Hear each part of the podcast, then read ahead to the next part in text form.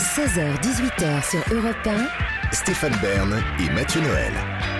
Historiquement vôtre. Aujourd'hui, dans Historiquement Vôtre, on évoque ces personnages qui sont devenus des logos. Après le colonel Sanders et Jerry West, vous nous brossez, Mathieu, le portrait à 50% vrai Hmm. d'un artiste à 50% faux, c'est ça Oui, hein je suis pas trop sûr des proportions, mais disons qu'après avoir enquêté sur l'énigmatique rappeur Swagman, j'en arrive à l'intime conviction suivante. Nous avons affaire à une sorte de Christophe Rocancourt nouvelle génération qui n'est pas sans rappeler dans son mode opératoire le désormais célèbre arnaqueur de Tinder.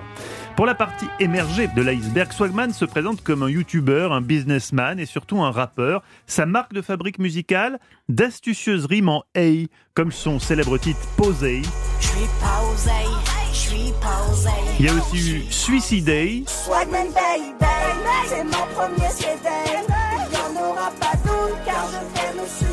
ou encore le truculent Siliconé, évidemment. Tu me feras pas la faille.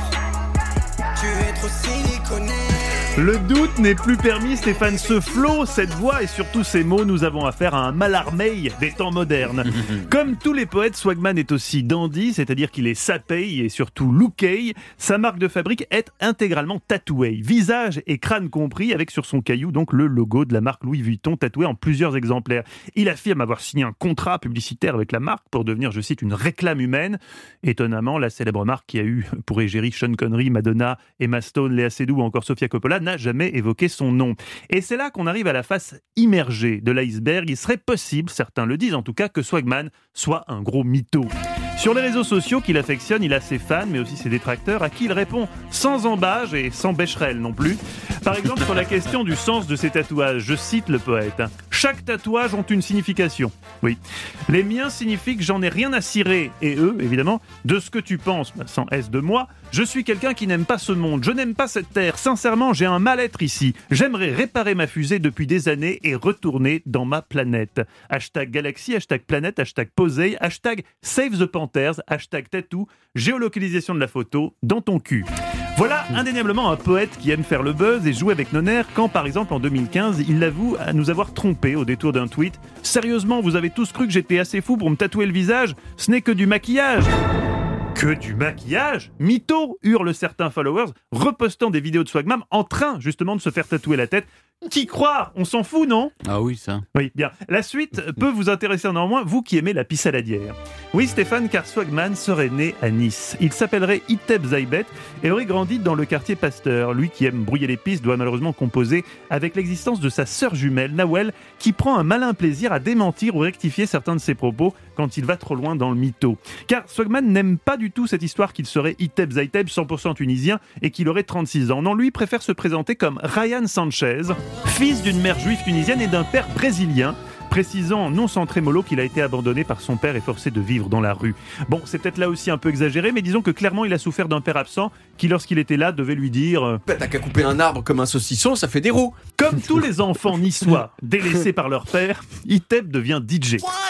Après avoir commencé dans, je cite le poète, un club merdique de Nice, il s'envole pour Dubaï où, son talent étant ce qu'il est, il amasse en peu de temps une petite fortune qui lui permet à 20 ans d'acheter sa première Rolex. Homme de son temps, en 2010, il, lance, il se lance dans l'aventure YouTube en proposant des pastilles documentaires revisitant les grandes heures de la philosophie grecque. Non. Ben non, en postant des vidéos bling bling dans lesquelles tantôt il brûle des billets de banque, tantôt il caresse ses tatouages, tantôt les deux en même temps. Ces délicieuses scénettes rencontrant un franc succès, mérité puisque notre Mallarmé engrange très rapidement des centaines de milliers de followers, mi-agacé, mi-subjugué par cette vie de flambeur décérébré, Swagman dépose alors la marque Swagman et se lance dans le rap à base de rimes en hey. Y a du soleil. Bentley. Eh oui, sa Bentley. Le buzz est payant puisqu'en 2017, aussi lunaire que cette info puisse paraître, le maire de Billet, paisible commune en Bourgogne-Franche-Comté, sollicite Swagman pour une aide financière. S'en suivent les chefs-d'œuvre Ma Bentley, Avortei, Posey, Kiffé, Get Money, Siliconé ou Déconné. Je n'ai pas réussi ma vie en tant que rappeur, j'ai réussi ma vie en tant que Ryan, la personne que je suis, dit-il en interview. Il se voit, je cite, comme un buzz qui dure. Son but, montrer que tout le monde peut s'en sortir. C'est très beau, c'est très inspirant, mais voilà, quand on joue avec le feu, attention à ne pas se faire baiser. Et oui, puisque peu après le succès de Déconner, le monde découvre Estomaquet, que Swagman nous a peut-être escroqué. Et il est soupçonné d'avoir arnaqué des dizaines de personnes pour au moins 1,5 million d'euros. 25 victimes plus précisément. Il est arrêté en juillet 2019 et placé en détention en Tunisie pour des virements suspects à hauteur de 6 millions d'euros. Stéphane, deux fois votre salaire annuel sur Europe 1. Le verdict Mais tombe. si C'est beaucoup. vrai, le ver- si c'était vrai, le verdict tombe 5 ans de prison pour blanchiment d'argent et escroquerie. Les victimes sont principalement des fans du rappeur âgés de 13 à 35 ans qui s'étaient tournés vers leur idole pour lui demander comment faire fortune. Ils sont décrits au procès comme fragiles, on n'est pas étonné. Parmi ces victimes, à qui il a fait miroiter des placements stratégiques, Arnaud, originaire d'Alsace, qui s'est fait escroquer de 50 000 euros. C'est le nouveau Rocancourt, s'exclame le pauvre Nono. C'est un génie. Il a compris que les gens sont prêts à vendre leur âme pour avoir un peu de notoriété. Il a choisi des cibles fragiles. Il se liait d'amitié en s'intéressant à ses victimes. Il leur promettait de leur, de leur donner la recette du succès, qu'il était possible de tripler leurs revenus s'il lui donnait une grosse somme. Il est très intelligent. Oui. C'est vous qui êtes très con, il faut examiner toujours toutes les possibilités. Mais attention, coup de théâtre, Stéphane, le 14 janvier dernier, il annonce sur Instagram avoir bénéficié d'un non-lieu. Il serait libre. Alors attention, toutefois, aucune annonce officielle n'a été faite, euh, même si Swagman lui explique avoir été totalement innocenté dans cette affaire seulement six mois après sa condamnation. Bizarre, bizarre. Depuis, en tout cas, notre tatoué, il semble avoir renoué avec la Dolce Vita, postant sur Instagram des photos de lui assez passionnantes.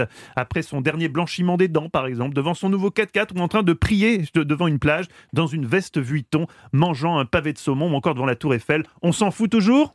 Plutôt. Relativement, oui. Mais il a quand même du talent. Il y a l'ego du Ouais. Moi, c'est ce que j'aime surtout, C'est sa musique. c'est surtout ça qui, qui Ouais. ressort. Moi, il reste un artiste, je dis toujours qu'il faut dissocier l'homme de l'artiste. La- Exactement, mais l'artiste est est pas énorme. mal, ouais. Ah, vous voulez pas essayer de répliquer avec un single qui s'appellerait Tirons Tirons Gardeil. Ah oui, Non oui. Ah bah vous braquez pas. Bon ok, je m'arrête là, je sens que c'est trop pour vous. Stéphane s'est mis en position de sécurité, oreille bouchée. Il est en train d'essayer de se rassurer en chantant. Made in Normandie. Made in Normandie. On savait faire des chansons à l'époque. C'est sûr, c'est sûr. Ça va mieux Stéphane, respirez Ouais. Ça va bien se passer. Merci. Merci Mathieu. Europe 1, historiquement vôtre.